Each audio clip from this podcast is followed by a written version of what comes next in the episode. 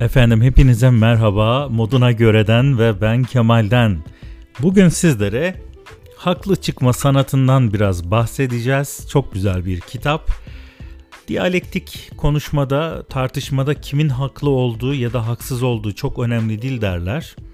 Önemli olan savunmadır derler. Yani sizin savunduğunuz tez, sizin savunduğunuz aşamalar bu konuda büyük önem arz ediyor. Doğrudan çürütme zaten e, konunun ana kaynağını gerektiriyor. Doğrudan çürütmede nedenler verilerek iddianın yanlış olduğu ispatlanır. Bu kolay bir yoldur. Dolaylıda ise bir şeyin imkansızlığını ya da saçmalığı gösterilerek çürütme yoludur.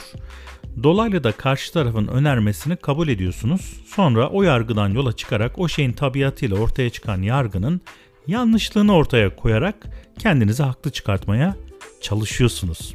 Tabi nasıl çalışıyorsunuz? Bu biraz zor bir iş. İşte bunun hilelerinden bahsediyor kitapta. Biz de bunlara biraz değineceğiz. Örnek verelim mi? Sezen Aksu'nun müziğin bir dehası olduğuna dair bir görüş attı diyelim birisi. Siz bunun e, karşılığında ne diyebilirsiniz? O deha olabilir ama karakteriyle bu pek uyumlu değil. 10 yıl önce yaptığı açıklama onun karakterinin nasıl olduğunu gösterdi. Dolayısıyla müziğine olan saygıdan da bahsetmemiz mümkün değil diyebilirsiniz. Tabii bu bir örnek. Öncelikle haklı çıkmamış gibi görünebilirsiniz ama kafada oluşan bir soru işareti bu bile aslında kazandığınızın işaretidir. Bunu da unutmayın. Bize yakın bir örnekten bahsedeceğim. Amerika'nın mandacılığını kabul edersek çok iyi olmaz mıydı? Savaşmazdık. Ne güzel işte güzel bir ülke olurduk. Rahat yaşardık. İşte böyle diyen birisine de şunu diyebiliyoruz hemen. Bağımsızlık ve özgürlük olmadan onların kültürlerini alarak, ekonomik olarak onlara bağlı kalarak ne kadar özgür olunur? Köle bir toplum nasıl yaşar, nasıl ilerler? Kesinlikle Mustafa Kemal Atatürk Amerika'nın mandacılığına bu nedenle karşı çıkmıştır diyerek konuyu farklı bir yere getirebilirsiniz. Yeni örneklere geçelim. Doğru verilen bir önermeye bakış açınız çok önemli. Geniş bir yerden bakınca doğruluk ispat gerektirir. Aslında sonunda yani gerçeğe dayalı bir ispat da bulmak mümkün değildir. Yaşam boyunca yani yaşamın içerisinde hiçbir şey tam olarak ispatı mümkün olmayan e, doğru karakterler içermez. Bu nedenle sizler dolaylı olarak da bir şeyleri rahatlıkla çürütebilirsiniz. Bir çıkarım yapmak istiyorsak bunun öngörülmesine izin vermeliyiz. Öncülleri sohbet sırasında tek tek dağınık olarak çaktırmadan kabul ettiririz. Yoksa karşı taraf her türlü numaraya kalkışacak ya da karşı tarafın öncüleri kabul edeceği şüpheli ise bu öncülerin öncülerini de öne süreriz. Ön tasımlar oluştururuz. Böyle birçok ön tasımın öncüleri belirli bir düzen olmadan kabul ettirerek ilerlediğiniz zaman yine hedefinize de varmış olursunuz. Eğer ki resmi bir şekilde tartışma ilerleniyorsa, tartışmada haklı çıkmak için konuyla ilgili arka arkaya sorular sormak, karşı tarafın saçma gereksiz bütünlüğü bozucu cevaplarla neticeyi değiştirebilirsiniz. Karşı tarafı öfkelendirmek. Çünkü öfkeliken doğru yargılarda bulunamaz insanlar ve avantajlarını algılayamaz. Ona açıkça haksızlık ederek, zorluk çıkartarak, çıkartarak ve utanmazca davranarak öfkelendirebilirsiniz. Soruları onlardan çıkaracak sonucun gerektirdiği sırayla değil, farklı farklı yerlerden sorarak ilerlerseniz böylece karşı taraf nereye varılmak istediğini de pek fazla anlamaz. Önlem almaz. Ayrıca verdiği cevaplar çekilebildikleri yere göre hatta zıt sonuçlar çıkarmakta bile kullanılabilir. Bu hile yöntemin gizlenmesi gerektiği şeklinde yine sıraya alınmış hile olarak görülüyor kitapta. Karşı tarafa olumlu cevaplaması için üstü kapalı evet ya da hayır cevap vereceği sorular soracaksınız. Bu da bir başka yol. Sonunda bak bu demek ki böyle değilmiş deyip konuyu kapatabilirsiniz. Karşı tarafı az konuşturarak ilerlemek haklı çıkmanın önemli maddelerinden bir tanesi yine. Bilgi her dönem, e, her dönemde, her durumda çok önemli. Bir konuda haklı çıkmanın en önemli yolu tartışacağınız konuya hakim olmak. Karşı tarafın vereceği bilgileri sentezlemek. Karşı taraf gibi olmak. O ne düşünür? Ben ne dersem o bana ne diyebilir diye empati kurmak da bu işin zor tarafıdır ama önemli tarafıdır. Karşı tarafı zora sokmanın bir diğer yolu onun bilgisizliğinin e, azlığının daha doğrusu sizin alacağınız yolda yükselmenizi sağlayacağını da unutmadan ilerlemektir. Kültürel yaşam alanları konusunda yapılan konuşmalarda gerçek ve doğru olduğuna e, inandığınız bir önermeyi haksız çıkartacak konuşmalar var. Örneğin kadınlar mini etekli gezmeli, özgürlük herkes için olmalı denilebilir. Bunun karşıtı olarak şunu söyleyebilirsiniz. Evet haklısınız. Herkes özgür olmalı. Ancak bulunan bu kasabada o şekilde gezerek e, ipsizin sapsızın dikkatini çekip ondan sonra laf atılması, taciz edilmesi de doğru bir şey değil. İşte biz bundan dolayı mini etek giyilmesine karşıyız dediğiniz anda farklı bir yolla aslında savunmanızı yapıyorsunuz ve kendinizi bu konuda haklı çıkartabiliyorsunuz. Haklı çıkmada bir diğer yol dinleyici olmaktır, sessiz kalmaktır. Karşı tarafın konuşmasına izin verin. O konuşsun, bırakın arada kendi kendini düzeltsin. Peki bir de böyle olursa diye arada soru sorun ve o da kendi kendisine o konuyla ilgili cevap versin. Emin olun sonunda haksız çıkacaktır kendi açıklamasına karşılık. Bütün öncülleri anlattınız ve haklı çıktınız. Yani konuda tamamen dolaylı yollarla bahsettiğiniz içeriği tamamen hakim bir şekilde haklı çıktınız. Artık ne yapmanız lazım? Kesinlikle yapmamanız gereken şeyi söylüyorum. Karşı tarafa soru sormayın. Hızlıca konuyu kapatın. Aksi halde haksız çıkabilirsiniz o andan itibaren tartışmayı uzatırsanız. Bir zehrin pan zehri unutmayın ki zehrin kendisinden yapılır. Bunu da not olarak düşelim. İtiraf ve sesli tartışma iddianın abartılmasını teşvik eder. İşte iddianın abartılı halini kolaylıkla çürütebilirsiniz. Bu şekilde iddianın kendisi de çürümüş olur. Yani karşı taraf biraz böyle hararetlenip konuyu çok fazla e, benimseyerek anlatabilir. O hararet içerisinde toplumda başka kişiler de varsa bunun abartılı olduğunu anlayacaklardır zaten.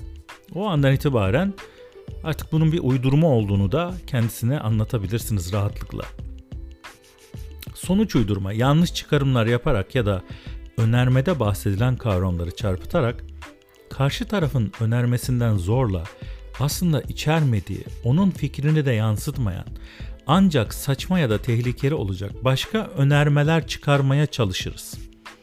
O zaman önermesinden ya kendisiyle ya da kabul edilen gerçekle çelişen önermeler çıkmış gibi görünür. Bu dolaylı çürütme e, bir karşıtın imkansızlığını ya da saçmalığını göstererek kanıtlayan dolaylı bir argümandır. Çok sayıda örnek verme ve kafa karıştırmada ayrı bir yoldur. Karşı tarafın kafasının karışıklığı tartışmayı kaybetmesine yol açabilir. Karşı tarafın söylemeye başladığı bir şeyin devamını getirerek sözünü kesin. Devam edin ve onun bu dediğini çürütecek ufak bir şey söyleyin. Zaten siz onun dediğini demeye başladığınız anda çürütmeye başladınız bile. Karşı tarafın kendi sözleriyle ona savaş açıyorsunuz ve onu çürütüyorsunuz.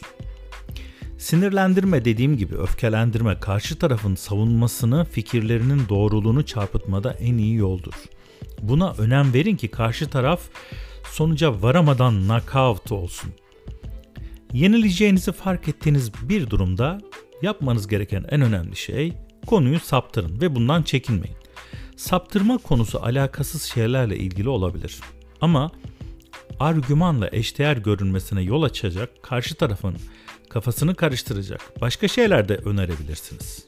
Yani önermeniz içerisinde bunlar olursa daha kolaylıkla nakavt edebilirsiniz yine. Esprili bir hikaye ile doğruluğunu ispatladıktan sonra anlatın. Yani e, komik hikayedeki bu son sizin doğruluğunuzla uyuşan bir mizasen yani üçüncü kişileri güldürme ile yine karşı tarafı yenmiş sayılırsınız. Evet doğru söyledin. Haklısın. İşte böyle böyle böyle böyle bir hikaye var dediniz herkes gülmeye başladı. Evet sen de haklısın ama dediğiniz anda konuda haklı bile olsa karşı taraf herkes güldüğü için o anda haksız tarafa düşebilir. Daha doğrusu konuyu kaybetmiş e, olabilir. Bunu da söyleyelim. Karşı tarafı pes ettirme. Çok fazla soru ile e, başlayan ve şunun cevabını vermedin, bunun cevabını vermedin gibi ilerlenirse karşı taraf artık pes edecektir. Soru sormanız için de konunun biraz gerisine dönecek olursak yine bilgi sahibi olmanız lazım o konuda. Kişiye e, baya bir dalmanız lazım sorularla. Üçüncü kişilerin onayını almak. Üçüncü kişiler o konuda bilgi sahibi değildirler. Onlara kapalı soru sorup evet değil mi gibi cevaplarını aldıktan sonra artık onların onaylarıyla beraber kendi tarafınıza çekmiş oluyorsunuz diğer bir yandan karşı tarafı nakavt etmenizde e, bir askeriniz de olmuş oluyor yanınızda. Otorite kullanma. Mevki konum biraz çirkin bir tabir ama bir şeyin doğruluğunu ispatlamak için yenileceğiniz zaman da otorite genelde kullanılır. Bunu işletmelerde, büyük kurumsal firmalarda görebilirsiniz. Sizin üstünüz olan kişilerin e, doğru olmadığına inandığınız konularda bile evet haklısınız demenize getirilecek konular olabilir. Teoride doğru ama pratikte yanlış. Evet bu da çok mühim. Bir şeylerin teorik olarak doğru olması pratikte doğru olduğu anlamına da gelmiyor.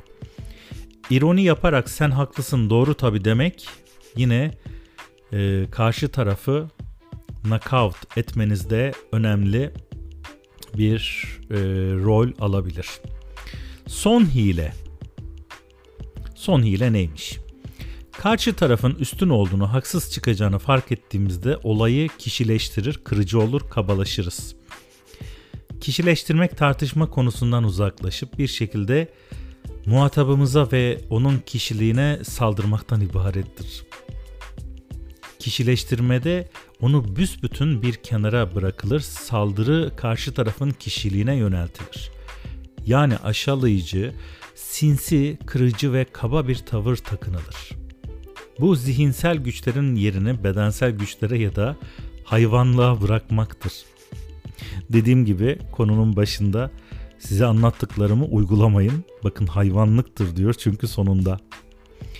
Şimdi buradan alacaklarınızı aldınız mı? Kesinlikle haklı çıkmak istiyorum diyorsunuz. İşte biz de size bunun yollarını biraz anlattık.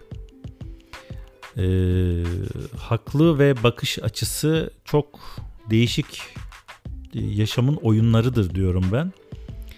Aklıma bir e, bununla ilgili yani bu konuyu ne zaman düşünsem bir hikaye aklıma gelir ki onu sizinle paylaşayım hemen. Zamanın birinde bir köyde yaşayan yaşlı bir adam varmış. Çok fakirmiş. Fakirliğine rağmen kral bile onu kıskanırmış. Zira dillere destan bir beyaz atı varmış. Kral bu at için ihtiyara neredeyse hazinesinin tamamını teklif etmiş ama ihtiyar bir türlü satmaya yanaşmamış. Bu at bir at değil benim için. Bir dost insan dostunu hiç satar mı demiş hep. Bir sabah kalkmışlar at ortada yok. Köylü ihtiyara seni ihtiyar bunak ihtiyar. Bu atı sana bırakmayacakları ve çalacakları belliydi. Krala satsaydın ömrünün sonuna kadar beyler gibi yaşardın. Şimdi ne paran var ne atın demişler. İhtiyar karar vermek için acele etmeyin. Bildiğimiz sadece at kayıp. Ondan ötesi sizin yorumunuz ve verdiğiniz karar. Atımın kaybolması bir talihsizlik mi yoksa bir şans mı? Bunu henüz bilmiyoruz. Çünkü bu olay henüz bir başlangıç. Arkasının nasıl geleceğini kimse bilemez. Köylüler ihtiyar buna kahkahalarla gülmüşler. Aradan 15 gün geçmeden at bir gece ansızın geri dönmüş. Meğer çalınmamış, dağlara gitmiş kendi kendine. Dönerken de vadideki 12 vahşi atı peşine takıp getirmiş. Bunu gören köylüler toplanıp ihtiyara babalık demişler sen haklı çıktın. Atının kaybolması bir talihsizlik değil. Adeta bir devlet kuşuymuş senin için. Şimdi bir sürü atın var diyerek özür dilemişler. İhtiyar ne demiş peki? Karar vermek için gene acele ediyorsunuz. Sadece atın geri döndüğünü söyleyin. Bilinen gerçek sadece ve sadece bu. Arkasından nasıl neyin geleceğini kimse bilemez demiş. Köylüler bu defa ihtiyarla dalga geçmişler ama içlerinden bu adamın akli dengesi yerinde değil diye alay etmişler. Bir hafta geçmeden vahşi atları terbiye etmeye çalışan ihtiyarın tek oğlu attan düşmüş ve ayağını kırmış. Evin geçimini temin eden oğlu şimdi uzun zaman yatakta kalacakmış. Köylüler gene gelmişler ve ihtiyara bu atlar yüzünden tek oğlun bacağını uzun süre kullanamayacak. Oysa sana bakacak başka kimsen de yok. Şimdi eskisinden daha fakir, daha zavallı olacaksın. İhtiyar demiş ki yine, siz erken karar verme hastalığına tutulmuşsunuz. O kadar acele etmeyin. Oğlum bacağını kırdı. Gerçek bu. Ötesi sizin verdiğiniz karar. Hayat böyle küçük parçalar halinde gelir ve ondan sonra neler neler olacağını kimse bilemez. Birkaç hafta sonra düşmanlar kat kat büyük bir ordu ile saldırıya geçmiş. Kral son bir ümitle eli silah tutan bütün gençleri askere çağırmış. Köye gelen görevliler ihtiyarın kırık bacaklı oğlu dışında bütün gençleri askere almış. Köyü matem sarmış çünkü savaşın kazanılmasına imkan yokmuş. Giden gençlerin ya öleceği ya da esir düşeceği herkes bu konuyu biliyormuş. Köylüler gene ihtiyara gelmişler. Gene haklı olduğunu kanıtladı. Oğlunun bacağı kırık ama hiç değilse yanında. Oysa bizimkiler belki asla geri dön, e, dönemeyecekler. Oğlunun bacağının kırılması talihsizlik değil, şansmış. İhtiyar, siz erken karar vermeye devam edin. Oysa ne olacağını kimseler bilemez. Bilinen bir tek gerçek var. Benim oğlum yanımda. Sizinkiler askerde. Ama bunların hangisinin talih, hangisinin şanssızlık olduğunu sadece Allah bilir. Acele karar vermeyin. Şimdi dedik ya göreceli bakış açısı. Bir şeyin e, ne olduğu, nasıl olduğu, neden olduğu, sonunda neler olacağını kimse bilemez tabii. Dediğim gibi haklı çıkma sanatı da aslında böyle bir şey. E, bir şeyin doğru ya da yanlış olduğuna sizin bilginiz, kaynağınız, inancınız, karşı tarafla iletişiminiz e, buna yol açıyor. Bundan dolayı e, iyice araştırarak kendinizi iyi bir savunma becerisiyle süsleyerek geliştirebilirsiniz. Ancak dediğim gibi e, haklı çıkma sanatında kötüye kullanılma durumları da olabilir. Böyle bir şey olmasını ya da yapmanızı asla dilemem. Bugünlük de podcast'imizin sonuna gelmiş oluyoruz bu şekilde. Bir başka podcast'te görüşünceye kadar ki önümüzdeki süreç içerisinde Pozitif Kal kitabı e, ile sizlerle beraber olacağız. Bizlerden ayrılmayın ve tabii ki Spotify, Deezer, Spreaker, Google Podcast'ler, Apple Podcast'ler sesimi artık nereden duyuyorsanız orada dinlemeye devam edin. Abone olun, kanalımızı takibe devam. Şimdilik hoşça kalın. Bir sonraki podcast'te görüşünceye kadar efendim.